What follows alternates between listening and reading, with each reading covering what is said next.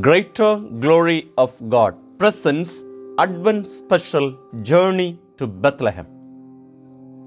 We are in the season of Advent, preparing ourselves to celebrate the solemn celebration of the birthday of Jesus, the Savior of the world. And for this journey of ours, we have had the company of great personalities, very specially from the Old Testament.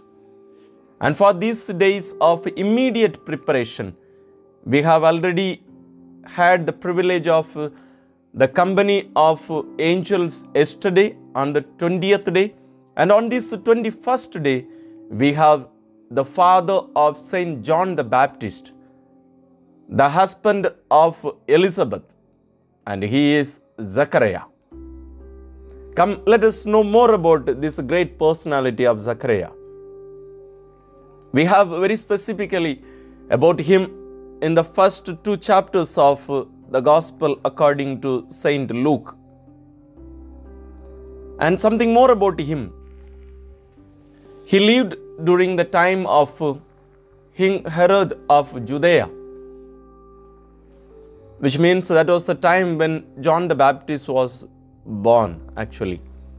And he was a priest belonging to the priestly order of Abijah, and he, his wife was Elizabeth. She was a descendant of Aaron. And both of them were righteous before God, which means they were very faithful. And they lived blamelessly according to all the commandments and regulations of the Lord. They followed everything according to what God had ordered them. But something was not going well with them because they were childless. They had no children because Elizabeth was barren. And the second reason is now both are in very old age. So, humanly speaking, there is no possibility of again having a child. And in this situation, God appears or God sends his angel Gabriel to him. And this hopeless, childless man, still having that trust in the Lord, but may not be that God would give him a child, but remembering that it is God who gives a child. Because in Psalm 127, verse 3, we read, Sons are indeed a heritage from the Lord, the fruits of the womb a reward. Which means the children are reward from God, not merely a boy child, a son, even a girl child. It's a reward, it's a gift from God. It's not humans that we produce children. No. Very often we use that term. No. Humans cannot produce children. We cannot give life. It's God. It's God's gift. So, in this situation, we find that this priest, Zachariah, is in the duty in the temple of God. Now, this is the second temple. After the destruction of the first temple, now the second temple was under construction actually. It's almost the completion of the construction. And there, Zechariah, there incensing. And this offer, the, or this privilege they get by a lot, according to the custom of the priesthood, so that they could enter the sanctuary of the Lord and offer incense. And only this person who is chosen by Lot could enter into the sanctuary. And now, when he was incensing, the whole assembly of people, they were all standing outside and praying. Yes, they were not allowed to come inside. Even priests, others were not allowed. Only one person could enter into that Holy of Holies, the sanctuary. And there, the angel of the Lord appeared to him, angel Gabriel. And he was standing at the right of the altar of incense. So there was a, there is a separate altar for incensing. So he was standing at the right side of that altar. And when Zachariah saw him, he was terrified, and fear overwhelmed him. He was filled with fear. Because the reason is actually there was a long gap for any message from God. We could say it was a drought of God's message. And in the Old Testament, we find that uh, seeing God and seeing the angel of the Lord, one wouldn't leave. That was the mindset of the people from the Old Testament. And in having all this uh, knowledge in him, Zechariah was almost dying of fear. But the angel said to him, Do not be afraid, Zechariah. This is a message from God always. Always the message comes with this first sentence Do not be afraid. Even Jesus used to use this phrase or this sentence Do not be afraid. This is I am. And with that sentence, Zechariah was cool, but still had a doubt why this angel has come now. And now the angel tells him about the birth of John. For your prayer has been heard. The angel responds or tells Zechariah that his prayer has been heard by God. And so his wife Elizabeth will bear a son for him. And he has to name him John. But Zechariah, being an old man, and also his wife being barren, he has a doubt because he is thinking from human perspective. His starting point is now he himself. He, is, he has forgotten about God. The angel has come with a message from God, and now Zechariah is looking at this whole scenario, whole this scene from his perspective. He forgot that it is the angel of the Lord, and for this God there is nothing which is impossible. And so Zechariah sees that human inability according to the human naturality, beyond particular age, it's uh, almost impossible to bear a child. And Zechariah knew about it. That's why he questions the angel How will I know that this is so? For I am an old man and my wife is getting on in years. So we are both are old. All the more already as we have seen, Elizabeth was barren. But you know, there is an example of uh, this same kind in the Old Testament. There are so many. One of them is Abraham and Sarah. They were very old or too old to bear a child. And all the more, Sarah was almost like a barren woman.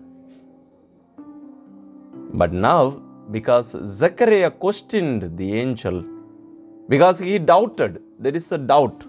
When there is a doubt, there is no possibility to proclaim. Now, Zechariah is supposed to have gone and proclaimed about this doing of God. But since he doubted, his speech was taken away. So, there is a punishment, there is a sign given to Zechariah that this is going to be fulfilled.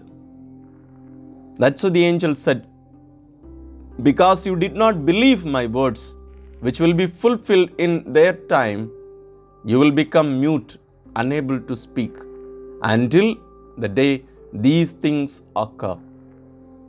So, till the birth of John the Baptist, Zechariah remained mute.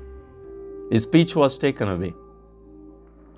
And when John was born, when people asked him about the name of his child, he would ask for a tablet to write, and when he writes John, his speech is uh, given back. And then he proclaims there is a prophecy. You see, his speech comes back because he now his faith is uh, given back. So when he starts believing, his speech comes back and he is giving a prophecy. That is about Jesus and about also about his son. So this particular point is Jesus through the eyes of Zechariah. And now, in uh, verse 67 onwards, it tells his father Zechariah was filled with the Holy Spirit and spoke this prophecy. So he is filled with the Holy Spirit. Now he is praising the God of Israel who has done the impossible. And he has sent his son to redeem them. Redemption is something more than salvation. Redemption is to redeem. To redeem. To redeem, you have to pay a price. And the God of Israel has sent his only Son to redeem the people. And now he has sent us a mighty Savior.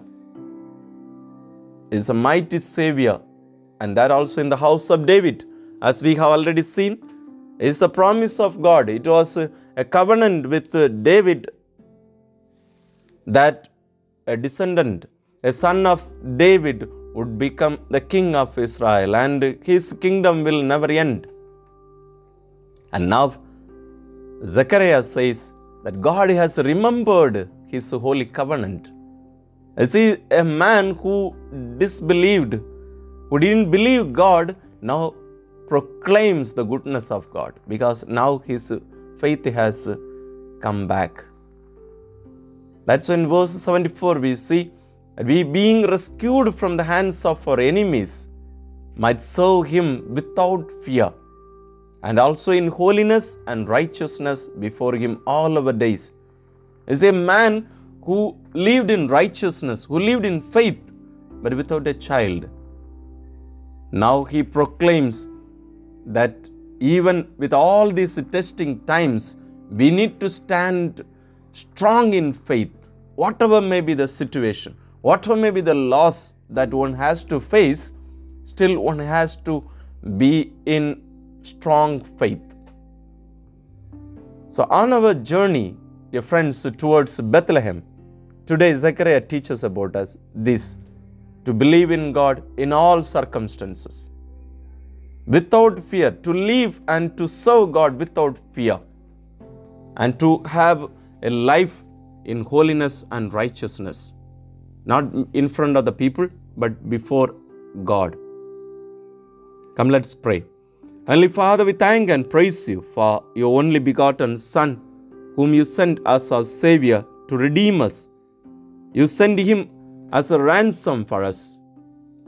Only Father, as we are nearing the birth of your Son, help us to prepare ourselves more worthily so that we may receive your Son in our own hearts, in our own homes, in our own society, so that our life may become worthy of you. We may become worthy children of yours. We ask this through Christ our Lord. Amen. So, dear friends, have this good company of Zechariah with you, very especially at the moments of disbelief. This great person would be a great help for us to live in a world where there is hopelessness, where there is disbelief. He is with us to help us make our journey towards Bethlehem, towards God. May God bless you and have a great journey.